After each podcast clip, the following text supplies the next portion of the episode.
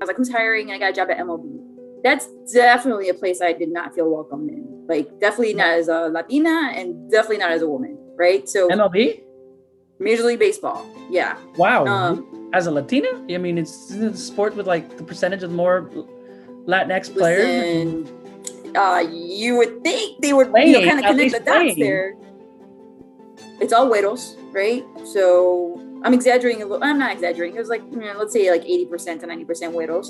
And they all knew each other. They all got jobs because their dad worked there, or dad was an owner, or they played, baseball with, another executive, right? Yeah. So it was very much like the definition of an old boys club is like, right, that was MLB for sure. So, and I thought, well, if I work really hard and I think I'm a smart, intelligent person, like I'm going to get recognized and elevated.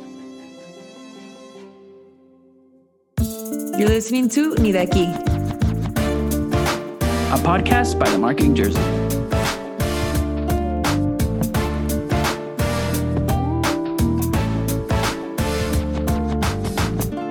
It's Ni de Aquí. I'm Luis Vasquez. With me, Janely Farias. Wiso, how are you? Well, you're supposed to say your name, weren't you? Wiso, you never get it right. I never get it right. We got to figure out the way that it goes. But anyway, welcome to another episode of Ni de Aquí. If you're listening to us, thank you, because you've already gone through a few episodes and you said, hey, I think you're worth it. So for me, on a personal note, I want to thank you, but I'm pretty sure you're here because of Janely. So I can't say otherwise, Wiso. This is how it is. We have a great show for you today. Just kidding, but not really. Yeah, thank you all for listening in. We have a great show. I have an amazing guest. Before we go into that, I want to first congratulate Janely on something that is very personal, but I'm very proud of her. She might not even know that I'm about to say this, but she told me before the show that, Wiso, I quit caffeine. So first of all, applaud if anybody's out there. It's a really big deal. And I'm going to applaud for myself. Yes, there you go. It's a really big deal because this is something that if you've seen Janely on her socials, like she's her health, her body. I mean, she looks great. She's always feeling great. And then when she told me, she's like, yeah, but I'm addicted to caffeine. And I'm like, whoa, she is not perfect. And I know we're sharing a lot already on the show for you, Janely, but I want to congratulate you in front of everybody. Thanks for hyping me up. And yeah, it's just, I'm trying to better my health. There's always room for improvement. Always, always. So I miss it. I'm not going to lie. I really, really miss caffeine, but we're broken up right now. I don't know if we'll ever get back together, but we'll see. No, so it'd be that toxic ex you don't want anymore. And you just kind of, put it on there. Sure. Knocks on the door for you. But see, this is in the Aki, we like to share some personal details. So that's a personal detail from Janely, but next time it'll be a personal detail about you. So no, I'm a closed book on that. Sorry. All right. Well, let's get on with it. And again, if you've been listening to us, we know we're trying to do these type of episodes a little bit differently than most podcasts. And what we want to do is give you guys some information about this Ni de Aquí lifestyle.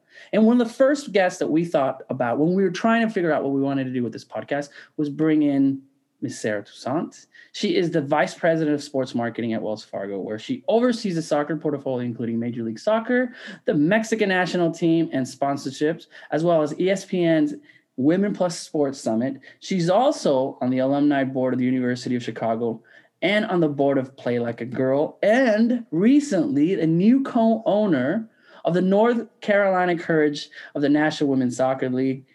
Wow. Sarah, I know it's a long intro, but to me, you're a really good friend. Wiso. Hi. Thank you. I'm definitely going to cry in this podcast. I feel it.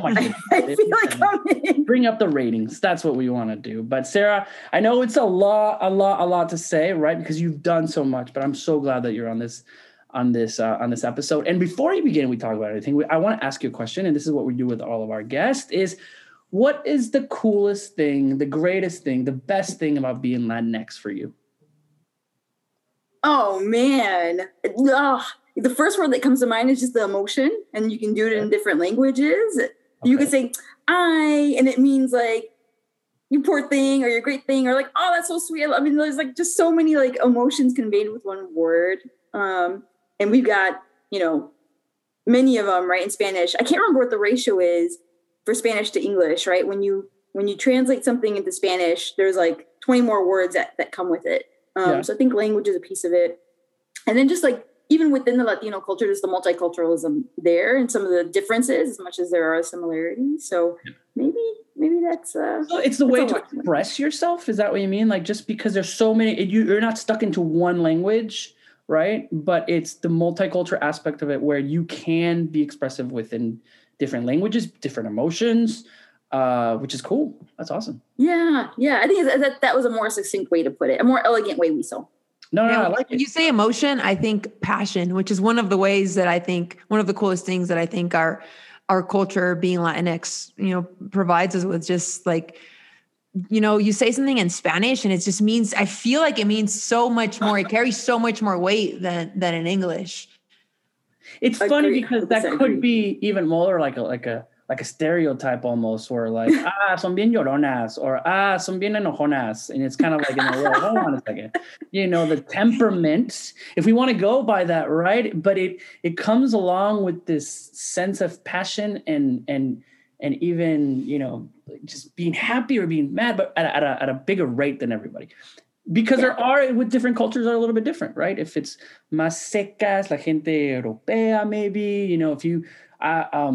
my father lives in Poland, and he says they're very, very dry with the way they talk, and it's like their emotions are, so it's like they look at anyone that's Latinx, it's like it's happy, enjoyable, and you can see that if you've traveled around the world. So okay, I get it. For the most part, I think you're right. And like, think about people, even if they don't understand Spanish, would much rather watch a Spanish broadcast and football and soccer than English anytime, right?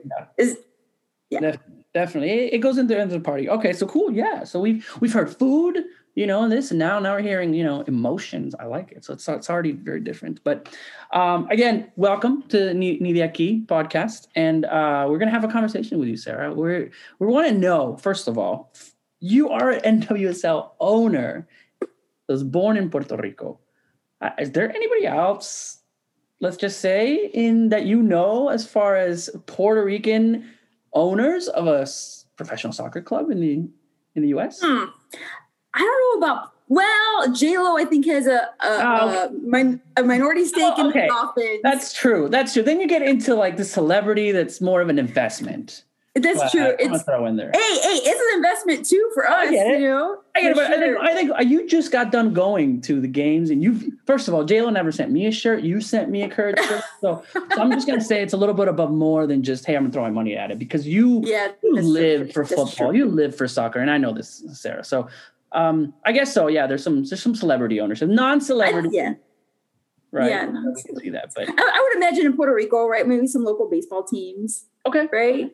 Okay. You're doing it in the U.S., which I think is really, really impressive. And you're owner of a professional women's professional soccer team in a league that, if we compare it to men's, it's fairly new and it's just growing. And I think personally, I think that's very impressive. I think you're setting an example for anybody out there, that thinks it's not possible. You're showing us that it is. Definitely. Damn, Janely. Okay, you're right. I was selling myself short. You're right. I'm one of the few that's not a celebrity in the U.S. doing it. You're a celebrity. I accept that. You're right.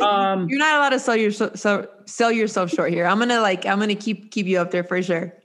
First of all, while you guys are talking, I was like, has there ever been a podcast where an owner is on with another player from another country, like, and there's a host in it? We keep doing this. Like, I bet you there's never been a time where an owner of a football team is podcasting with a player. And I guarantee there's never been, I bet you it's no surprise that it's women, because we're always doing more than just one thing, right? It's not just, I'm just an owner. I'm an owner.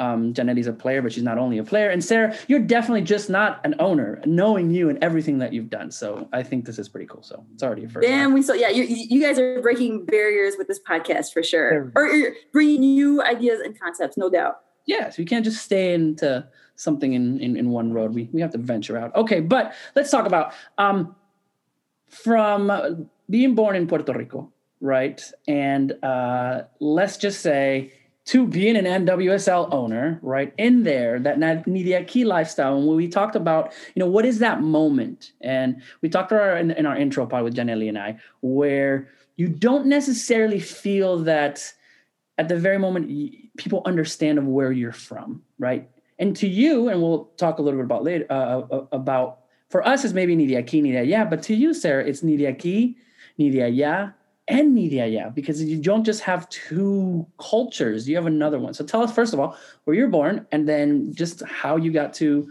where you're at. Oh boy. Yeah, I'm going to try and be short about it. So born in San Juan, Puerto Rico, my mom's Puerto Rican, so Boricua. My dad is Palestinian. And so you've got two interesting dynamics right there. Both, parents grew up with essentially in colonies, right? In colonial territories by these very, very powerful countries. And I'm just now digesting that a little bit. So we've got that. Moved to the States when I was 3, but officially settled in Chicago, probably at late 3. And I remember my best friend since I was 4 years old. We're still best friends.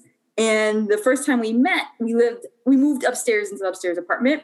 And to this day, she's like, you spoke to me in Spanish, right? So Spanish was definitely my first language. Mm-hmm. And, but she was born in Chicago, grew up in Chicago. And so her Spanish is not as good. Or so she thinks, right? So I always think that's a funny, I don't remember that. I don't remember Spanish being my first language, but it was, right?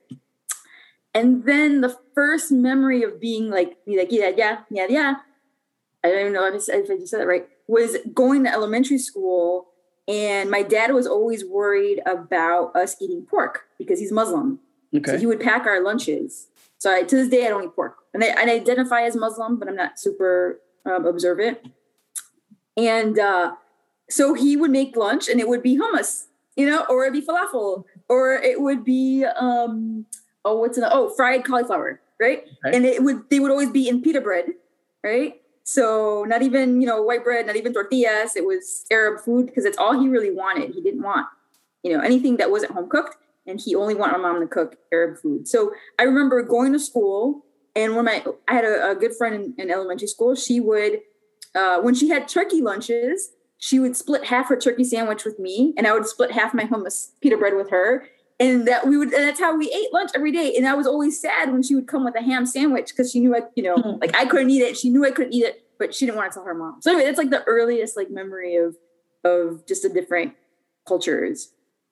And it's funny when you say that because as kids, it's that's, you don't see anything else. You're kind of going by this is what everybody does. No, I mean, when you're coming in here and then Palestinian and Puerto Rican, it's not like you see that connection ever. I don't think I have. And within our Latinx culture, you might see other cultures, right? Right coming in or African-American, but Palestinian in there. And sorry to ask, that's just very special, I have to say, but at the same time, it doesn't happen very often, right? I jokingly say, I'm like, this is a terrible expression, but I'm the poor man's version of Shakira, that's. It's a very, very interesting combination. And I think it's pretty cool. So what happened next? Once your life in Chicago, how did that develop? Yeah. What I didn't mention was that we grew up in a Mexican neighborhood, right? So of all the identities, I feel like I know the most about Mexican culture, right? Even though. That's cool. Yeah. Puerto Rican mom, Palestinian dad. And so when I go to Puerto Rico, my aunt's like, oh, I'm not Mexicana. I was like, I don't think I have any accent. People are just like, where is she from? And that's kind of it. But I would say, so I went to a bunch of different schools. One was the first school was a magnet program with a lot of white kids up on the north side, which is typically more affluent. Then it was too far. Then my mom put us in the local school, which is mostly Mexican. And it wasn't a great school, unfortunately. And then ultimately kind of found this in-between grammar school where it was a mix of everybody. So you had Latinos, you had a little white, you had black, you had Arab, you had Asian. And that's where I wound up. And I was always a good student. I followed the rules as the firstborn, not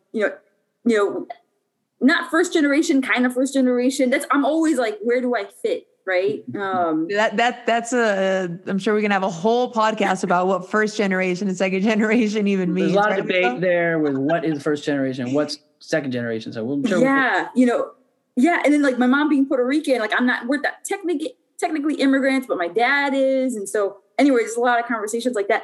And, but I was always a good student. I'm the oldest daughter. I got 3 younger brothers. So I'm always regañando mis primo, you know, like me, his hermanos, like, you guys got to study, you got to do good. So I was always like a type A student.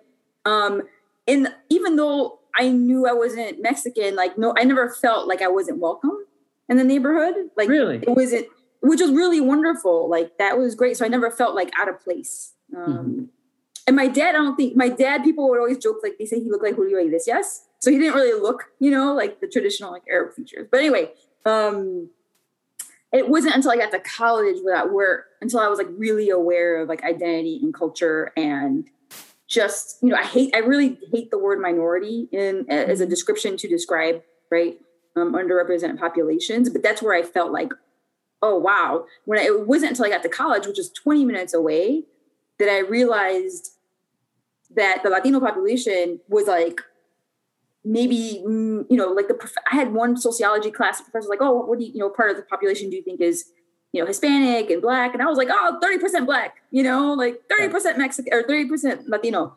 And I was like way off of my numbers. I was like, you know, it wasn't even that high, but I didn't know that until I got to college. And that's when I had never been around so many white people in my life that I immediately gravitated to anybody who was Black or brown.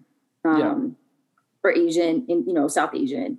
And that was like my first kind of real, I don't know, like education about like, who was I, where'd I come from? I still have books I bought my freshman year of college, like an anthology about Boricuas. It was, you know, Prisoners of Colonialism, The Struggle for Justice in Puerto Rico. Like these are my college books are right here. I told you I was a nerd. And it was college that really kind of made me think about like identity and who I was and where I fit in or where I thought I fit in. Did you ever feel like, I mean, and back to the Ni de Aquí, is that in college, you know, you were saying you were a lot of white people, but like, not that you didn't fit in, but maybe you were not accepted because of that. I mean, because of where you come from and specifically how, you know, how different you were than normal. I would say, you know, people go, oh, okay, you're Hispanic, you're Mexican, or you're Hispanic, you're from this country. Yeah, well, you're Puerto Rican and you're Palestinian, you're practicing Muslim. Like, you know, it's in that sense, were there any times where you know, from teachers or from people that didn't mean to give you that, you don't necessarily fit in? I would say it was maybe, I don't know, I would say actually more on the Arab side of things. Of course. Only because only now is it okay or more okay to talk about freedom for Palestine. Whereas before, if you vocalized that, you were anti-Semitic, right? So it's not like it's, oh, everyone can say it and you got to be careful or whatever. Cause right. And not that I hid who I was, but I was always like, and you can't, like my last name, my maiden name is Musallam. It's like Muslim, right? Like Musallam. So that's pretty Arab, you know? And so I think at least people would know where I was coming from when I voiced my opinions, but or my thoughts. So it's, and the other thing is, so that's the only time I felt, at least at that age, where I didn't feel totally welcome. And I lost my train of thought because there's so many. I'm like thinking about so many things, but that's where I was just more, like, you know. But that's what I was gonna say. But I am friendly, right? So even people didn't want me around. I was like, hey. How are you? I love it. So, you know, maybe they didn't necessarily who I was in that moment, but like I was like one of the more social people on campus because it's like a bunch of nerds that were in school. I think, you know, maybe I disarmed them a little bit. And so I always felt welcome. But I will say things like, you know, había un muchacho, you know, that I like, but en Omaxto, I wasn't blonde and blue-eyed and so that was that, you know, and so in those kind of ways, like, I feel like maybe I wasn't accepted because I didn't look like somebody they'd be interested in. Again, this is like silly, like romantic ideals, right? No, yeah. No, but not so silly. I think it holds a lot of weight. Definitely holds a lot of weight. Yeah. Well, you're in college and I'm sure there's a lot of things that happened before and for the sake of the podcast, but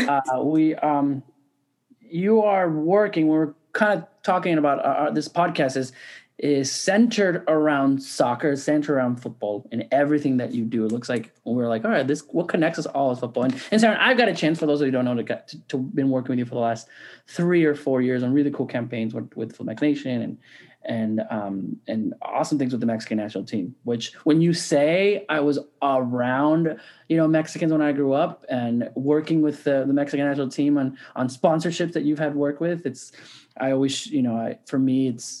you're so friendly and you love our people and our people saying Mexicans, right? Because there's so much division sometimes within our culture, which is kind of cool to say. It's cool to see. But when did you decide, especially with what you do with soccer? I know you worked at MLS before, right? Was it marketing? Was it sports? Like, what brought you to where you're at, now? Yeah. Oh man, I think I got super lucky and found myself in amazing positions. I think one of the things I even though I worked on campus in the athletics department, I fell into sports professionally through a job. Basically, I worked at a law firm where they had a huge sports practice, and I was going to move to New York, and I was like, "Who's hiring?" And I got a job at MLB. That's definitely a place I did not feel welcome in. Like, definitely not as a Latina, and definitely not as a woman, right? So MLB, Major League Baseball, yeah. Wow. As a Latina, it's a sport with like the percentage of more Latinx players. And, you would think they would kind of connect the dots there. Mm-hmm. And sorry to stop you there. Like, that's just kind of surprising. What was it that you did not feel welcome as a Latinx and as a? So even though it was, there was a lot of Latinos that played baseball in the commissioner's office. There was one very high ranking. He was Puerto Rican. Executive who was of course cool with everybody, right? But that was kind of the only one. There weren't too many other people in the commissioner's office. So that's one. Two, it's all güeros, right? So I'm exaggerating a little. I'm not exaggerating. It was like, let's say like 80% to 90% güeros. And they all knew each other. They all got jobs because their dad worked there, or dad was an owner, or they played, baseball with, another executive, right? Yeah. So it was very much like the definition of an old boys club is like, right, that there was MLB for sure. So, and I thought, well, if I work really hard and I think I'm a smart, intelligent person, like I'm going to get recognized and elevated. Well, none of that happened. I hated it from like the very first day when I told my boss, fue una mujer. It was just like, put your head down, keep working. And I try not to judge her now because that's what at the time what she had to do. But there were interns that were like quote unquote below me who became GMs, and I never got seen. Nobody saw me beyond the assistant level. Do you think that's because you're a woman? Oh, for sure, like 100%. Yeah, 100%. Didn't matter if we had the same credentials because like where I went to, I went to a top 10 college. And they went to Dartmouth and Harvard too. But academically, we're on the same page. But in terms of opportunities, I was not treated the same at all. I think that's like just a prime example of how intersectionality plays a role, right? You're a woman, you're Latinx, ni de aquí, ni de allá, like we said. And you're trying to make a name for yourself in this, industry dominated by white men. So I can just imagine how difficult that must have been for you, especially having a woman. You said a woman was your boss, right? And her telling you to just put your head down and work. It's like, ooh, how did you manage, like deal with that? What did you do about it? I tried to raise my hand and say, hey, I'm interested in learning this, and talk to, and I hate to say it, but I'm going to say it. Like looking back, I'm like, oh my God, I did this. Not that I stopped, but I tried not to hang out with the other Latinas that were, assistants or secretaries. I went to like where the white guys were sitting at the lunch table. Yeah. And there was a couple cool ones, but for the most part, I'm like, no, this is not working for me either. So I realized, and I've never been the type of person to like, be like, oh, you're not cool enough or what, I don't like dismissing anybody because I know what it feels like to be dismissed. Mm-hmm. So I see value in everyone, but I thought, if I keep hanging out with, with the girls, I'm not going to get seen any other way. Right. Mm-hmm. But then I tried to go hang out with the guys and it didn't really make a difference there. Right. So I got maybe a couple of projects here and there, but ultimately I was like, you know what, I got to go. So but I couldn't go. So I had to stay for 2 years. This is my boyfriend. My boyfriend at the time was going to med school, and I was like, you know, the one making money to pay the rent. So I went, what I did decide to do was get my MBA part-time. So I kept the full-time job. James was on my, you know, healthcare. He was my domestic partner because that's how I could get his, you know, him on my healthcare plan. And I just went to business school, and it was through business school where I met a classmate, super, super cool guy that I'm still really good friends with. And he's like, "Hey, Sarah, there's a position open at Major League Soccer. It's focused on the Hispanic market. Like, are you interested? It's marketing and sponsorship." I was like, "Oh my God, I would love to, but I've got zero background. Even though I was Latina, I didn't see myself as a Hispanic marketer, right?" He's like, "Just give it a shot. Just give it a shot." And this is like one of my favorite stories to tell. So he sends my resume in, and he's like a great, like super cool, like Jewish kid from New York, you know. And he sends my resume to this guy, Carlo Castilla, who's hiring. Carlo is Nicaraguan, fascinating background, super smart. Carlo sees my resume and he sees Chicago. He sees University of Chicago on my resume. And so we have a phone interview. He's like, "Oh," he says, "University of Chicago." He's a great school. He said, "Are you from Chicago?" I said, "Yeah." He said, "What part?" And I was like, "What do you mean what part?" Like, in Chicago, we're really like, neighborhoods are really important to us, right? Yeah. And so I was like, "I'm from the South Side." He's like, no, but where on the South Side? And I was like, "Little Village." He's like, "You're from La Villita," and which is the neighborhood that I grew up in, which is all Mexican. And I was like, "Yeah." He's like, "We need you." He's like, "We need somebody that understands the Mexican market." And I was like, wait, I'm not Mexican. You know, I had to like stop him right there. And like, I am not Mexican. I don't claim to be Mexican. He's like, "You are the closest thing to a Mexican we've seen." Wow. And so he brought me in for the interview. And that's where my soccer career kind of took off, was him like really asking like simple, but like really insightful questions. And he asked me to come in in like 5 minutes into the interview. He's like, "Can we do the interview in Spanish?" I said, "Oh my God." I said, "Yeah." I said, "I don't know. There's going to be some words like sponsorship and business language. I have no idea, you know, how to say in Spanish." But I got the job. So you were able to do it. You did it in Spanish. I did it. I interviewed in Spanish. I was like, "Oh my God." And I learned patrocinador. I learned, you know, but it's like all these things, even soccer words in Spanish, I didn't even know, you know? So for the record, Sarah knows Spanish completely well. She's done, she's hosted meetings with fans and Mexican fans and Mexican players. And she, by the way, yeah, she knows. She says she. That's she really nice. It's one of those things where like I can, you know, easily follow telenovela, noticias, everything. But when I just like public speaking, when I'm in front of people, I can barely speak English. So my Spanish feels like I'm tripping up, you know. But I've got Janely in front of me. I'm like, "Oh my God!" Like I want to throw out Spanish words, but like I'm nervous, and so I'm like, "Ah, Jesus." Even that topic, it's like, you know, it's like we have to speak the perfect Spanish in order to be considered like, that's you true. Know, whatever that country is, and it's people are so. Man, that could be another episode we have, because people feel so bad not speaking the Spanish because I know. Oh yeah, you're definitely not, you know, whatever, right? And I don't like that. I think that's horrible. We are so. I mean, the word pocho is used in such a discriminatory way because people don't speak Spanish. You know how hard it is to learn a language outside of the native speaking language, regardless if your parents are full. Like, you know, I think Janely and I, we go through that all the time, right? It's like, you know, we want to make sure we speak the language correctly. And Janely's in Mexico City, so she's there, right? And even I'm here, and there might be a word that I cannot conjugate right, or to put in the calendar, calendarizar, right? Like hey! I'm like, God, and I'm saying in a meeting, and it's like someone looking at me like, "Oh gosh, yeah, I got to deal with you today," you know. I think what's interesting is that. Like something that happens so often in the league right now is, right, there's foreigners, there's Mexican Americans in the league. And some of my teammates, they don't speak Spanish as well as I do or as other people do, right? And so the Spanish speaking players will laugh at them for saying something incorrectly in Spanish. But then I say, "But do you speak English? Are you bilingual?" And they're kind of like, oh.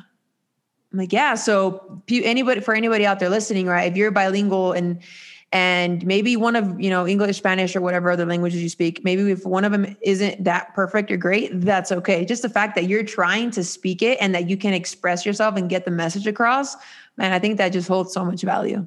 So say your things in Spanish, Sarah. Go ahead. You want to know what sucks about this whole thing is that I completely agree. And I obviously live in the U.S., right? And I have a brother that came here when he was one and completely understands it, has an accent like you were born here, but your Hispanic parents in that sense where, es gringo, but, you know, he's Hispanic and he's Mexican, so you have that. But you know what makes me mad the most is that anybody that looks brown and doesn't speak Spanish correctly, people make fun of. Mm-hmm. But the minute somebody that's white and speaks Spanish broken up, people are like, oh my gosh, you know Spanish? I'm so, wow, that's so awesome. Like anybody hears Matt Damon or Ben Affleck speak Spanish are like applauding it. That's so great that they know, right? But in anybody that's brown, oh well, you should look the part. You know, you should Spanish. I'm just like, man, people are so bought into that. But yeah, I think that's cool. Yeah, we need to just respect each other more in that sense. Like there isn't just one way to do it. Like we all come from different places. We all have different stories, different upbringings. And like some people are going to speak it better than others. And who cares? Like, and even then within the language. And if you don't know another language, you're not speaking it correctly because other people speak it better or they have more diction or whatever. And we sidetracked a bit. So no, this is good. I mean, these little subjects that we try to get our minds off to because this is what we do in this podcast. Okay. You're working now in soccer with MLS, you know, as the Ni de Aquí lifestyle. Okay, MLB was kind of a scratch, but now, you know, now you're starting to see that it's a little more, there's a lot more people that look like you or ideas that come in there, right? Was there ever a time where, and, you know, we've worked together on some cool marketing projects where I love our work. I love it. I love it too. And just a quick little plug for an awesome commercial that we did with Wells Fargo and the Mexican national team, which we did really cool things. But if you haven't watched that video, definitely watch it. But as far as, and here's the questions, you're now in a position of making decisions, right? In marketing campaigns and stuff like that. But was there ever a time where just what you were trying to convey as far as a message with who you are, people were just not getting it, you know, in the audience or in the campaigns or anything like that? And how did what did you do in order to? Yeah, I get it. The great thing I would say, and you know what, I'm gonna rewind back a little bit to college, bring it back to MLS, and then maybe now to my current job. So I left La Vita, went to college, 20 minutes away, and I would go to restaurant C every once in a while, and all the Latinos were there. They were like the bus boys, and be like, and they would be like so shy and like, right, like please don't talk to me, right? Let me just get my work done and move. And I was like, what is this? And it wasn't until I left the neighborhood that I realized just how fearful the undocumented folks were, right? Mm-hmm. When I started working at with the Mexican national team through MLS, through Soccer United Marketing, that's when I found like real purpose in the work I did, which was, all right, it's sports, it's commercial, it's sponsorship, right? These are people's like maybe least favorite things about sports. It's too, you know, it's too corporate. But I found purpose in being able to be part of a program in the United States that allowed people from, you know, from Mexico to come, you know, like we all know about the guys. So I was in an apartment building next door. There was probably 10 mariachi guys that lived in the apartment building, like, you know, a 2-bedroom apartment, maybe 3-bedroom apartment next door, who busted their asses playing mariachi, right, on the weekends or at night, save their money to send back home, right? It was all about back home. But they would save their money and be able to save a little bit to buy a ticket and a jersey, a beer, and be proud to be Mexican in the United States. Yeah. And so that's something I really love. And it's what's kept me in the job I've had for so many years today, at a bank, you know, at Wells Fargo. But it was really that moment that experience through MLS that made me like really excited. I'm like, these are the Mexicans I know, right? Who are proud to be Mexican and are not like hiding because they're afraid they're going to be discovered, right? Without papers. So it's kind of, that's kept me here. Now, how that's translated, like how those experiences have translated to my workplace, it does. It really does. And it has in the past. Like there's been things like when Trump came into office, right? And I was like, shit, this sucks, right? Mm-hmm. And we sponsor the Mexican national team. Let's create a campaign that shows this important segment to the bank, this growing segment to the bank, that we value who they are. And we know this is a really hard time.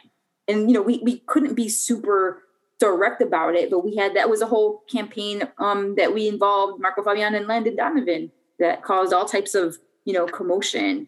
And it was, I remember driving, I was on a 4-hour drive, and I remember talking to our ad agency about me telling, you know, saying like, I would love to do a TV campaign, which doesn't always happen. We don't always have the budget for it. And I'm in a small department within marketing. We don't have TV campaign money. I have to go and find it from other places. Right.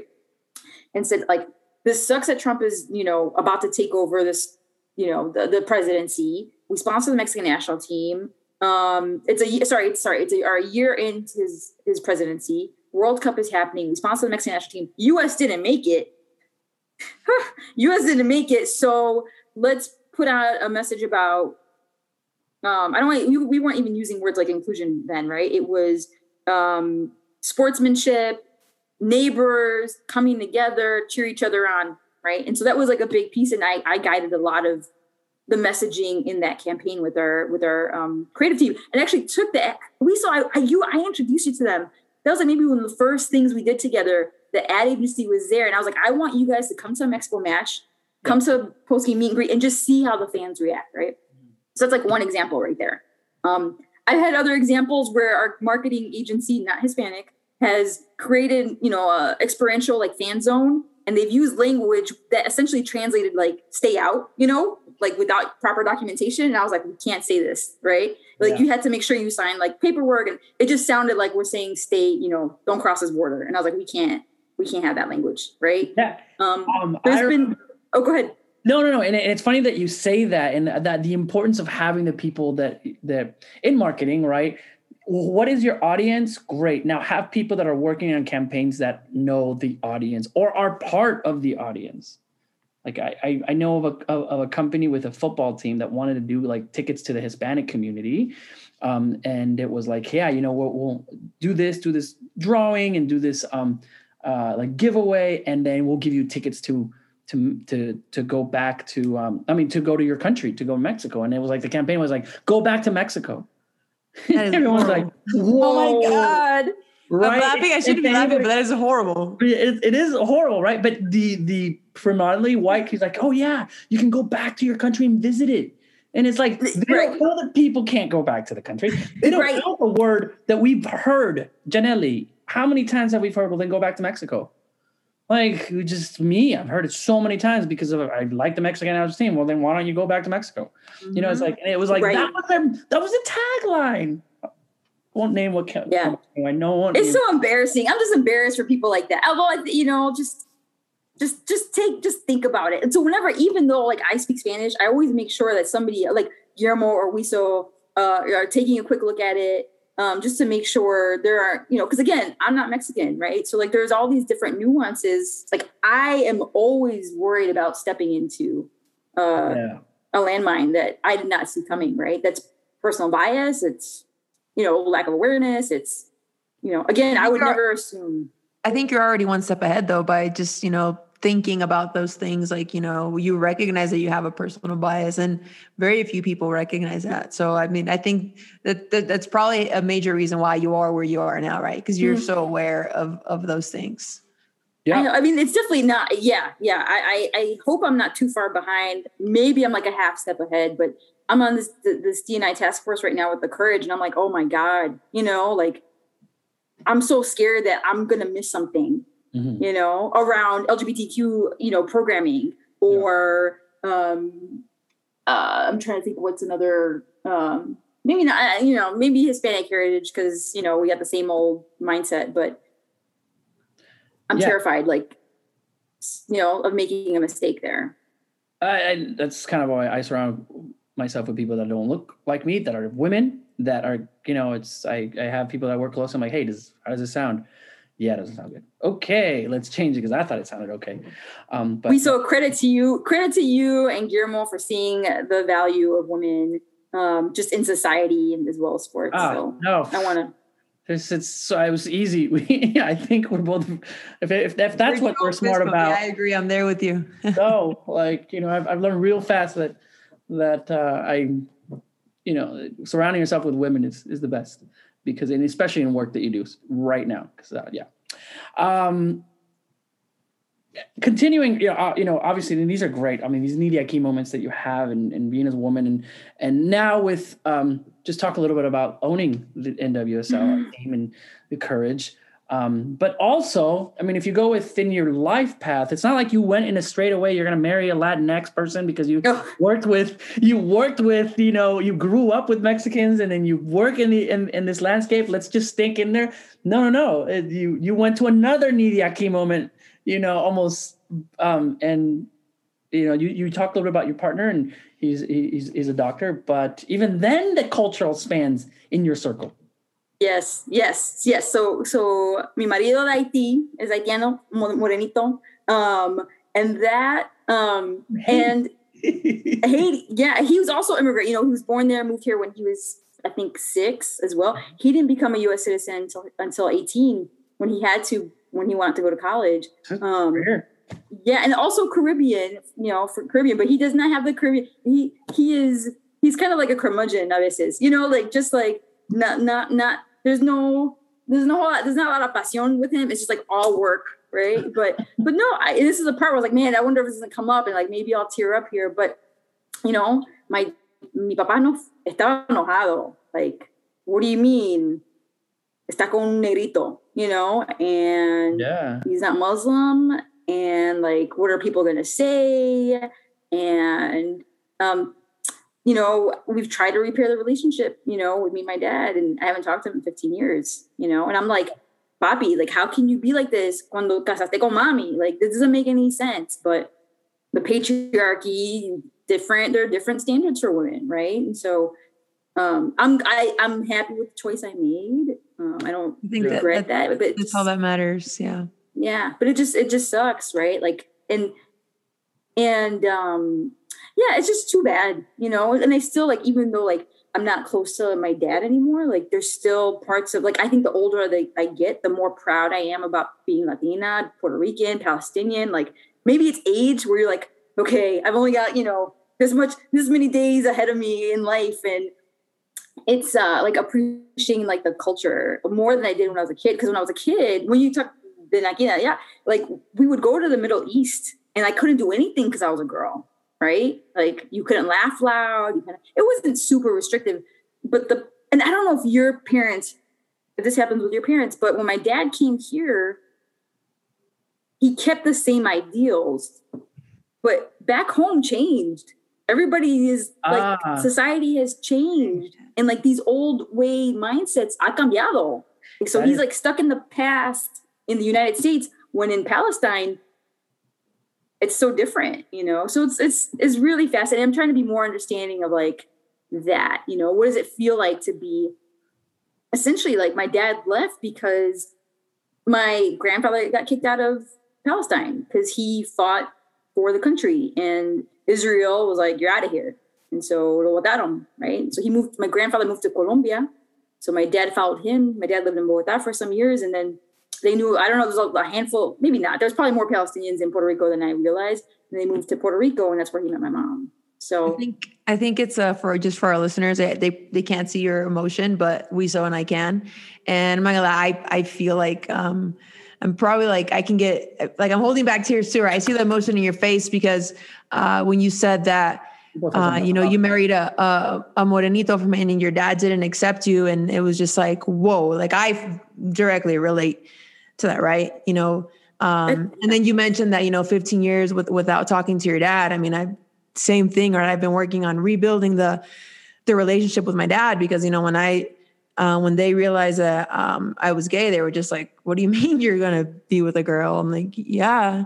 And then something that I normally don't share, but I think it's important to share because you mentioned it, and my mom's gonna hate me for this, but the first time she accepted that, she's okay, you're going to love a girl. She's well, con que no sea morenita. And it was oh yeah. Right. Man, that hurt. But I think it's just so important to share. And I appreciate your vulnerability in sharing that, because It's real, you know, this is real and it happens to a lot of people. And I think just people should know that, like you said, you are happy with your decision and that's all that matters. You're happy with your decision and you're happy. And look at where you are now. I think that it's just an example of that, like when you are, you know, you do things with conviction and you know your purpose, which you mentioned, right? You found your purpose. Man, that holds so much weight and it can take you so far. So I appreciate you opening up like that. I think it's great. Yeah. Thank you. And Janely, knowing about your story too, I was like, well, I was like, is this going to come up? Is this not going to help? I was like, well, she's out there. I'm out there too then. Entonces, here we go. And I'm not like a closed book, but it's, I don't know. I think there's, I don't know. Some, I'm okay talking about like stuff, but not everybody asks about it. Right. Yeah. So thank you for caring enough to ask. But in Puerto Rico too, they say, and my mom's like, oh, Puerto Rico, there wasn't anything like racism until we came to the U.S. And I'm like, oh shit, ma. Oh, first thing when you were saying, the first thing my titi said was like, si tienen hijos, va a tener pelo malo. I'm like, oh my God, really? I just want to clarify too for the listeners. My mom is so open-minded now. She has came a long way. She is, wow. I'm just literally, I never thought I would have the relationship I have now with my parents, but my mom specifically has opened up so much and she's recognized like, oh man, I'm wrong. I have these, like you said, like ideals from back home that they just don't work anymore and they don't fit anymore. And she recognized that. And I'm so grateful for that, which is really, really cool. I'm so glad you have that. I'm so glad. And like, I think it's okay to be like, man, this is what I thought and it was wrong. Right. I think evolution Definitely. Of people is so important. I'm sure I had some, like, I know I was judgmental, in high school. And I think it's interesting, the older I get, I think the more accepting I am about things, but I think at least I want to be, I think so. But like, I remember having the conversation about Black Lives Matter with my mom. And my mom's like, but all lives matter. Like, maybe if they came up with a different slogan. I'm like, ma, this is not for you to decide, güerita. Like my mom, she's Puerto Rican, pero ella, she has green eyes. She's fair skinned. And she's like, well, I've been discriminated against because of my accent. I said, but ma, nobody knows you're Puerto Rican until you open your mouth. Like she's getting there. She gets it now. She gets it now. So I'm with you. I'm with you, Janely. You said two things that I don't think anybody thinks about. My parents are the way they are. And it goes back to, but where they're from, they're not like that anymore. Right. Like they serve, just like you said, they kind of evolved. If in Mexico, Janely, back when I was in Mexico, being gay, are you serious? Like it'd be right. And now it's more accepting also in Mexico. And maybe now it's more, but people that have moved to the United States continue to have that. And they'll stick with it. And maybe, that happens more often than not. We say that. So no, thank you for sharing that, because it's something in our culture, our Latinx culture, where I grew up with it, where it was, bringing in somebody that's African-American, and the divide that you have in our culture. Now I recently asked one of my uncles who was always like my cousins, women, he pretty much the same thing as long as he's not Black, and he still has that mentality. And it's that conversation as to why, like, where is it? And it came down to the way that he fought against, in high school where it was like them versus Mexicans, and it was this hatred that they had where gangs, right, in Phoenix, in the very bad neighborhood, it was like you saw somebody that with the wrong color, and I didn't get to experience that, and I don't want to put like, oh, he has got excuses, but there is some type of hatred that they had because if he got beat up by gangs before, Black gangs in the neighborhood. And it was like, if you didn't stick to your kind, if you saw a Black guy in a Mexican neighborhood, it's your, and it's like, I didn't live through that for me to go, dude, just get over it. It's just, but to him, it was like this fear. Imagine bringing someone like that. I'm not excusing it at all. Yeah. Right. But it is a different lifestyle. And maybe for him, it's going to be really hard to accept it. And that's something personal, but a lot has changed in 15 years. Mm-hmm. A lot has changed in 20 years. Is he racist? 100% he's racist, right? But there's something in there that brings that up. And I don't know everybody else's story, right? I think for other people in our culture, it's, well, you know, it's, they're not, they don't look the part, or their hair, like you said, and just stupid stuff. Just stupid stuff. It's just dumb. I also have, this is like my book club over here. You know, Ibram Kendi, he's a professor. And he wrote the history, it's the definitive history of racist ideas in America. And then he also wrote the subsequent book around how to be anti-racist. Mm-hmm. So he was here. He actually lived in the same town I did. And I went to go see, hear him read and everything like that. It's dumb, right? And it's like, racist is not from ignorance or hatred. It's like the idea you need somebody to look down upon, right? So you can feel better. Yeah. Mind you, I'm only a third in, like this poor book has only been halfway read, but that's like the core that I take away is a lot of it, you know, is a lot of kind of, and I'm no academic by any means, but just how this, I mean, racism is everywhere for sure, right? But especially in the US, it's how this country was founded. Exactly. And to keep people in check, you had to be better than somebody else, or, right? Because at one point, the Irish were considered black, right? And looked down upon. Everybody, Italians in the 20s and 30s, Italians were considered, you know, they're not what now. It's all about skin and what's happening. So wow, it's just dumb. So many different topics, and this is exactly why I didn't want to go. This is what we're going to talk about today, Sarah. We're going to talk about just this because I knew bringing you and all the different parts of your life cannot be put into a square and say, this is Sarah. And it's so cool to have someone. I guess not. Because there's just so many aspects of your life, and this is why we wanted you on. So no, thank you. I was thinking you're right. It's been all over because I didn't dance merengue until I got to college. And I felt less than generally. Like I felt less than. I had a girlfriend who was Mexican. She's like, what do you mean you don't know how to dance merengue? And I was like, well, because we only went to Arab weddings. Like we didn't, you know, and no. I couldn't go to dances, right? I couldn't date. I couldn't go out. So wow. But now I'm like, let's you know. Let's go. Let's do it. Let's go. You said something about like now that you're getting older, it feels like you want to be more proud of who you are. And I think that's very, very common. I think, you know, first when you're younger, you want to fit in. Well, when we live in a country where sure, people look like you, but people in power, people important. The beautiful person is a blonde, you know, blue eye. Like you go, well, I got to look like that. You might not be fitting with the people in your first job because you want to be accepted by your other. And to a point, even on a personal note, I was ashamed of being who I was, right? Because I was treated differently. Living in Phoenix and Scottsdale in a very white high school, it was like, oh wait, you're Mexican, and it's like, oh yeah, you're right, maybe I'm not. And it's like now you're kind of like, no, I should be completely proud of it, right? And I think once it's older too, like accept me for who I am. I think Janely and I were like, who cares? I don't mind people hating me like I did back in the day. So that's a little bit of it, right? If you're not going to accept me, I don't give a shit. Right. And the other part is that, you know, you start learning more about who you are the older that you get. And I think it's very normal. Completely.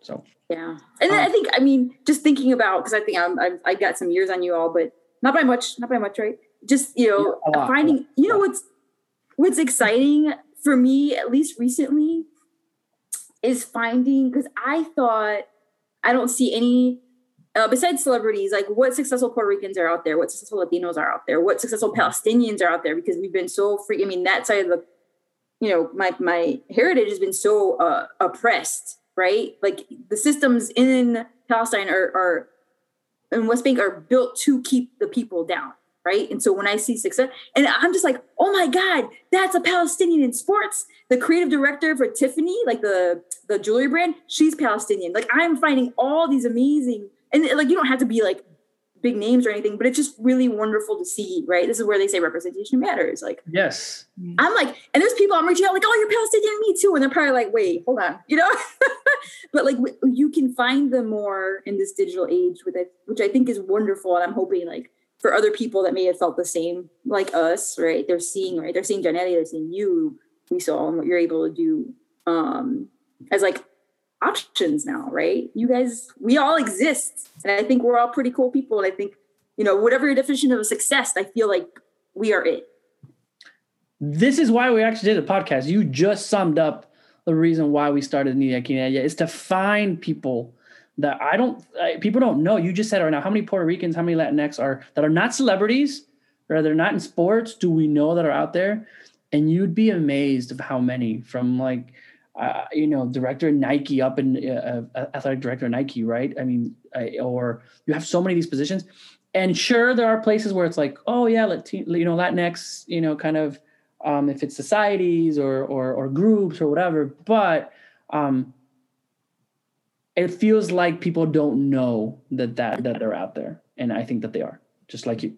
But just like you said, Sarah, we exist. We're there. I think we just need more visibility, better representation. And just like you said as well too, right? With this digital era we live in, it's possible. It's possible for people, to identify with somebody that they see in a spotlight because, social media, TV, whatever, it's, we can transfer information from here to across the world in a split second, which is something that is really cool.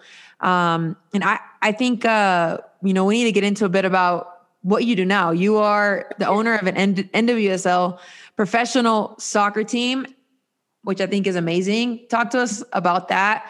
What does it mean to you? How did you get there? What barriers did you have to overcome to get there?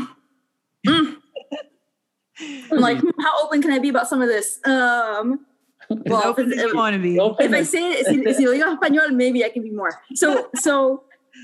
So let's see where to start. So, okay. So grew up pretty, I will say this, like James, my husband, and I have been, we both grew up, right? And that's another thing I think about is, who do we think is as successful in like the business world? And how do they get there? I feel like a majority of the time, not always, they've had that privilege, whether they want to acknowledge it or not. They've had it. And so I do love the humble origin story. I think everybody does, right? I think everybody does because they see that potential in themselves, right? But so James and I definitely have some humble beginnings. I look super fresa compared to him, like in terms of growing up. Like I saw the town in Haiti where he was born and I'm like, how the hell did your parents get you out of here? Because it's, I don't know, maybe a couple of acres big, the whole town. And maybe there's running water. I don't remember seeing anything like, and it's in the middle of like nowhere. Right. And they managed to go on. He's now this really successful, orthopedic surgeon. Right. And so, but before that he worked on Wall Street. And so like between him and me working and us, saving and investing, I want to acknowledge that we built enough wealth to be able to buy in, right? Because it's not, it's at least, in NWSL, even at a minority, again, I don't know that word, but in this case, we're talking about math, so it's fine. Being a minority shareholder or owner, it's still a significant amount of dollars. And I can't disclose, right, because I did sign an NDA, but there's a lot of money. So I want to talk about, like, we did have to, like, work towards this money, right? But here's the thing, even if you have the money, what's buying us the access. And that's what I think about. Sometimes I feel like, what would I rather have, access or money?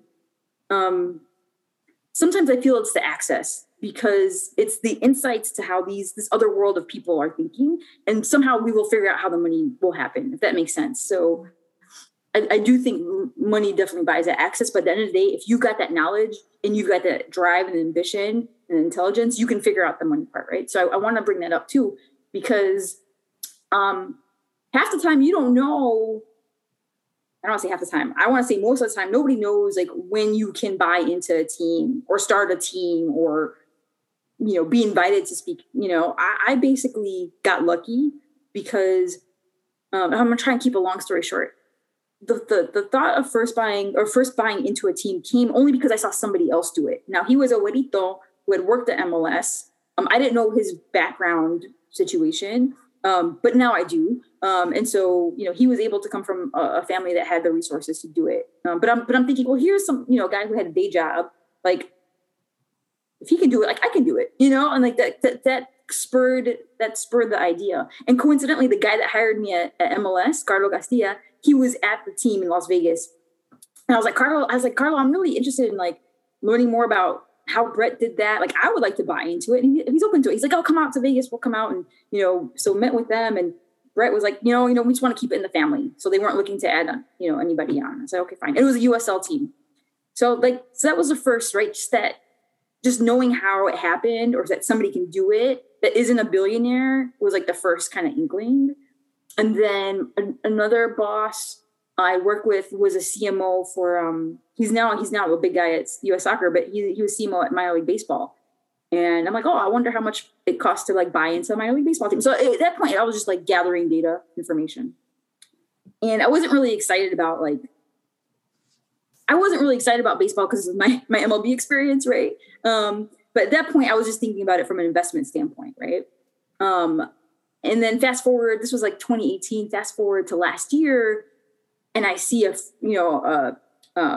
somebody I knew who bought into a team. And I was like, wow. And so I sent her a message. I'm like, ¿Cómo lo hiciste? Like, yo quiero ser, yo quiero ser dueña también. Y ella, pues no quería decir nada. Like, it was like, oh, well, no creo que puedes entrar así. And I'm like, yeah. Okay. Entonces, I'm like, but you get the feeling that they don't want to share, right? Mm-hmm. So yeah. I let that go.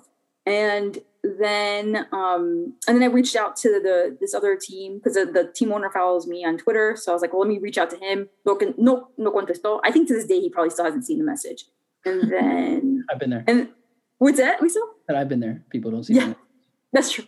And then I just was happy. I was like reading the news and I saw it was a North Carolina paper, and it was, Steve Malik, owner of the Courage, open to investors. And I was like, oh my God. What was crazy was the week before, the team had called me for sponsorship.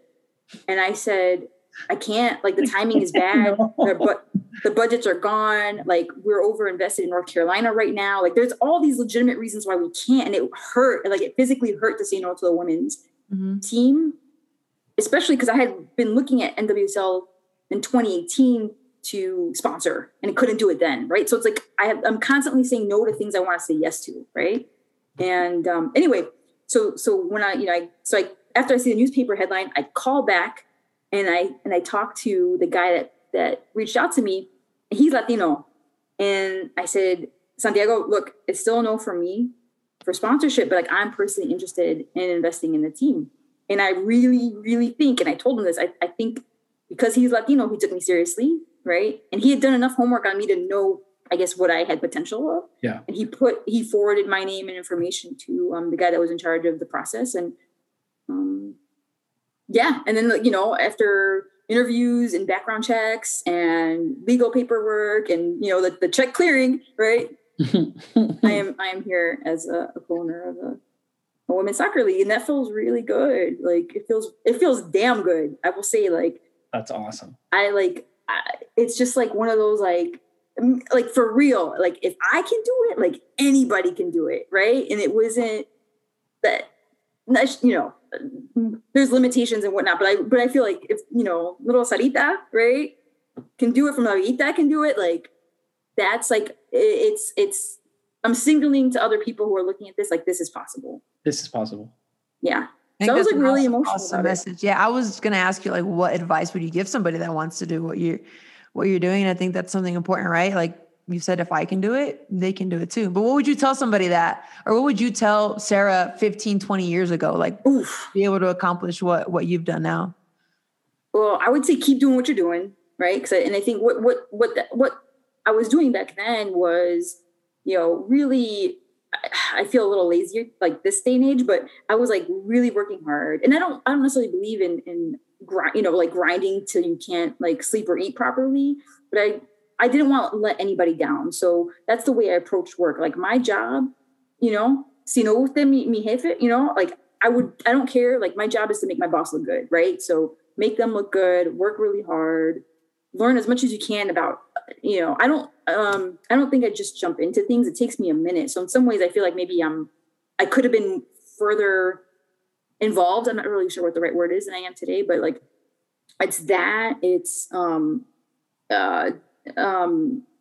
was it? Oh, I used to, like, my big thing was trying to have like a savings account instead of paying off my credit card bill, and not realizing the math right? Like you want to pay off your credit card bill first before you save, right? Like it was like psychologically, I just psychologically wanted money in my account to look at, right? Where in the meantime, I'm burning through, you know, cash because it's compound interest, right? So like stuff like that, it's definitely like, and it's hard because I do like, I love meeting people. I love learning people's stories. Like one of the first things I do when I see somebody who I think is interesting, I Google them because I want to read their bios or find out more about them. Mm-hmm. Like, I think that's really cool.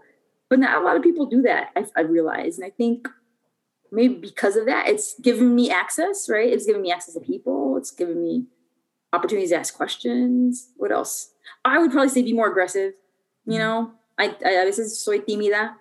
I don't want to like ruffle feathers. Like I think I don't. And I think part of it now I want to, whatever, right? Me vale, right? Like, so I love working with you because we can ruffle feathers.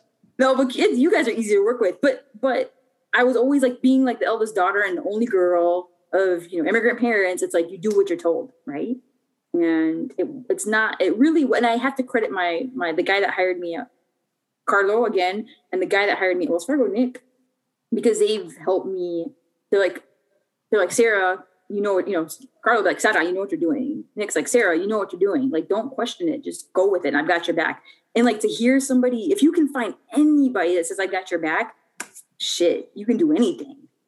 Yeah, I think that's so cool. Something that I think, a trait that I think all successful people have is what you just mentioned, curiosity, mm-hmm. Just the desire to always learn. And if you don't know something, you learn. And if you are uncertain about something, you investigate. I think that's definitely something that, you know, for our listeners, that can help you achieve whatever it is that you want to achieve. And two, something that stood out to me from, you know, what you've shared with us is that it seems like you personally really value the partnerships or the connections that you've made with people, mm-hmm. you know? And I think that's so cool because as much as sometimes we might want to do something ourselves, it's hard, you know, maybe we can get so far, but if you really want to reach your maximum potential, I think you need partnerships, you need connections. And it's something that seems like you valued. And I do. You know, it's a good example of that. Yeah, I do. I will say, I will tell you a relationship fail I made early on. This is like when I was 21, and so this is like, I used to be really flaky, like and that was like, I blame my mom for that. Like, if we say we're going to do something, we would never do it. She would never do it. Yeah, mañana, right? I'll think about it. Never happened. And then with people, my mom didn't have a lot of like friendships besides her family. I think part of it was my dad too, the cultural, right? Differences and anyway, so there, I value people. I try to look at everybody's worthy of respect, even when they make it very challenging to be respected. But I will say there was one person I wish I still had in my life, but it's okay because she's still really present, is Michelle Obama. So she gave me my first internship and I did not stay in touch with her. And that is a regret I have because I think she's like such a wonderful person. Like, who you think she is like who she is in real life, you know? And I've got girlfriends who stayed in touch with her and will go to Hawaii with her and Barack, you know, on vacation and all that stuff. And I'm like, oh, that could have been me, but that's okay. You know, I still feel like her words of wisdom, even like, you know, as she's doing her own podcast, which is also very good. But no, I'm really excited to meet new people, and I'm really proud of the friendships I still have. You know, why did you flake on Michelle Obama? Like, where? This was I graduated from college, and it was like, oh my God, I got to pay the rent, and you know, there was no cell phones back then, there was no social media back then. I'm making excuses right now. I'm still making excuses because I still am in touch with my high school calculus teacher. And my high school French teacher. See, like a dumbass, I took French instead of Spanish. Like that's, anyway. So, but I still, I think, you know, I think it was definitely me could have been like, you know, picking up the phone and calling. But this is like around the time where she had the girls, you know, as well. So, yeah. And my girlfriend is still saying that, like, she babysat the girls. So, you know, it was an easier relationship. Wow. To and my I friend is know this about you at all. First of all. So I like to name drop that one a lot. Huh? I like to name drop Michelle Obama. Like, you went up a little bit. Like, there's levels. You were already at like a high one, and I was like, oh, she might have increased. I don't know if you increase or go down. We could have had a contact with the Obamas. But we could have had Michelle Obama on here. I know. I'm so sorry. I'm so sorry, amigos. But and not for like what she could have done for me, but just somebody who's so positive and like, yeah. Well, that's, you know, taking the notes is the fact that you were so honest in this podcast, Sarah, that sure, you're giving us all this advice and everything you're going through, but to mention a failure, something. You just set the precedent for all of our, like, all right, we have all these questions, but you have to come in and tell us what you messed up on. Differently. I love it. Most of the time, I am not certain about anything I'm doing. I have to tell you, and when I didn't tell you, I did share this with the supporters. I had a call with, there were 20 Courage supporters last night. I did share this with them. I don't know if I told you and Guillermo this, but when I was like super psyched the night before the announcement was coming out, I'm like, finally, like the news is going to be out there. People will be looking at me like, what? Sarah did that? Well, actually not Sarah, because my people know, but like Sarah did that, you know, like, oh, like I'm going to call her now. Right. And so I was like, super, like, I don't know, like my ego was like boosted and I was like ready to go. Right. And then that's Thursday night, Friday night, the Friday morning, the press release comes out and I was like, oh my God, what did I just do? Like, this is a mistake. Who would want to be a team owner? Like, this is a lot of pressure. Like the fans are going to hate me. Like all these thoughts, like to the point where my head was hurting. My eyelid was twitching. I was nauseous. And I think, and Janely, I don't know if you know her. Maybe you do. Alma Angeles, who was with some. Yeah. I told her, I was like, Alma, I'm feeling really, really sick about this. And she was like, take it in. She's like, enjoy the moment. Like, don't stress about things that you don't need to be stressed about right now. And it's like, generally, I don't know if you feel like this, and look, by no means am I a soccer star, right? But like when you, and I don't know how much I read the comments, like I read the comments, right? And like, that's not, but luckily they were all really nice. And I think that's what stressed me out more was there was a lot of expectations that were built. And now I'm like on the supporter group and like, I'm a paying member of our supporter group because I think that stuff is important. And then I'm on the D&I task force. And with my marketing background, I'm like, God, I really want to help this team be successful in every way. And if it, and I'm only one of, many now who are part of this ownership group, but I still feel like a lot of weight. Yeah. Yeah. Mm-hmm. Like, wow. Man, I'm going to mess up somewhere. God.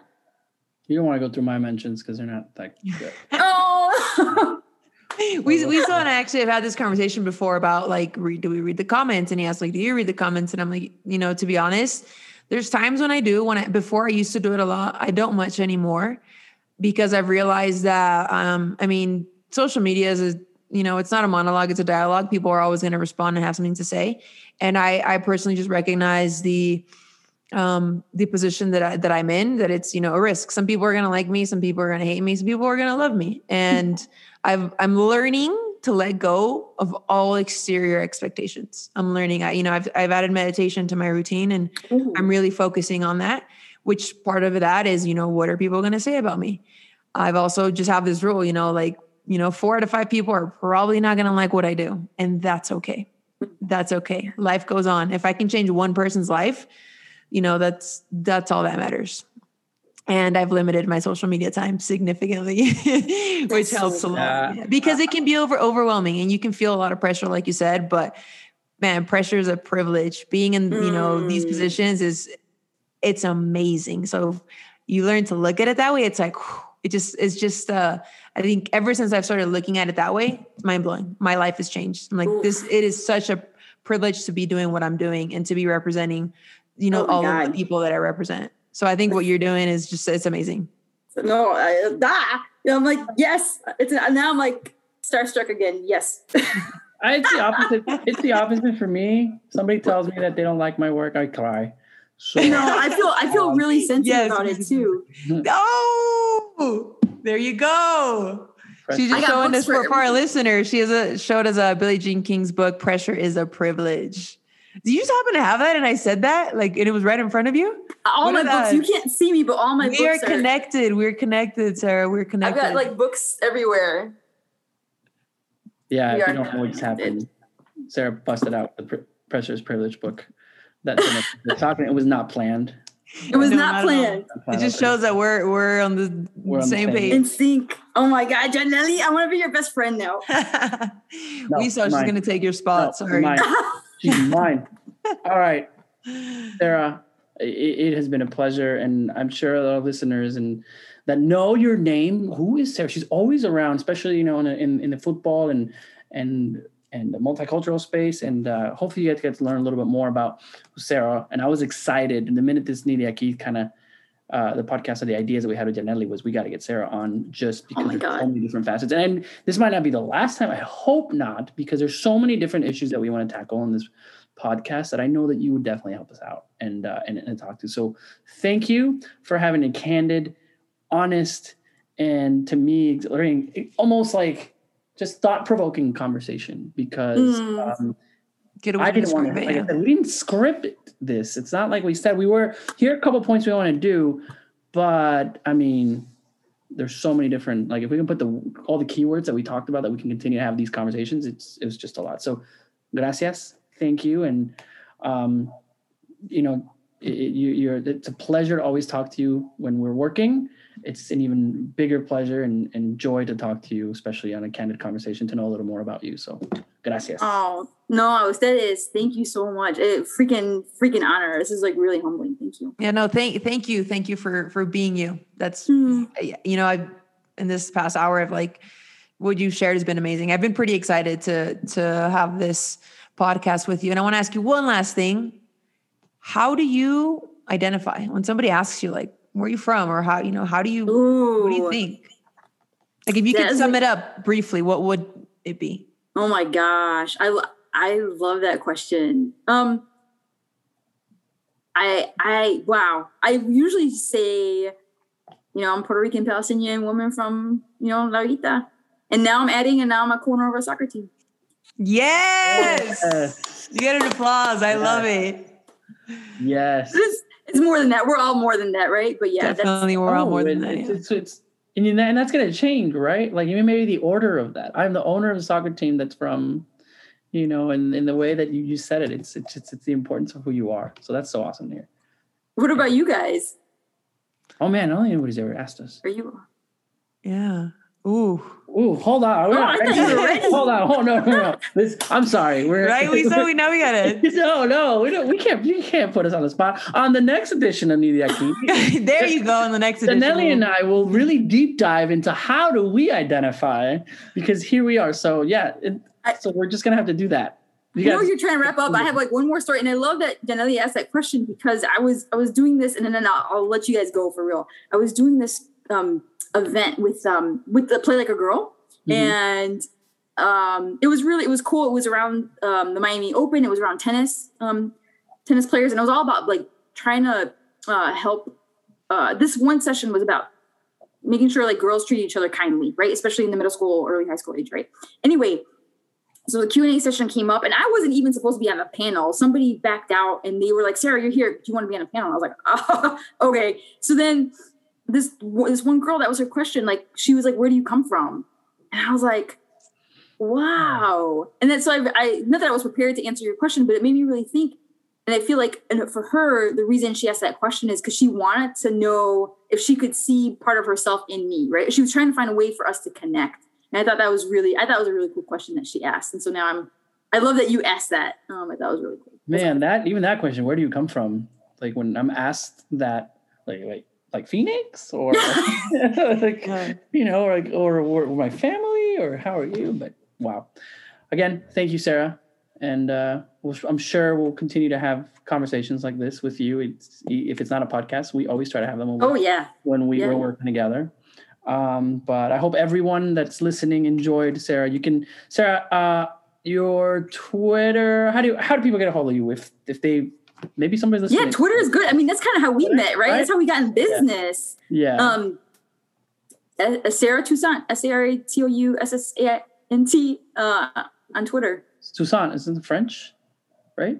James from Haiti, yeah. It's even, I remember when like, wait, they're talking where? It's so French, Haiti, Chicago, U.S., like Latina, Mexico. Like you just, this is. Definition of multicultural. Yeah. No, and I mean, as a Mexican, I would even, you know, say you might be a little bit Mexican in there too. With your, you know, your background, definitely.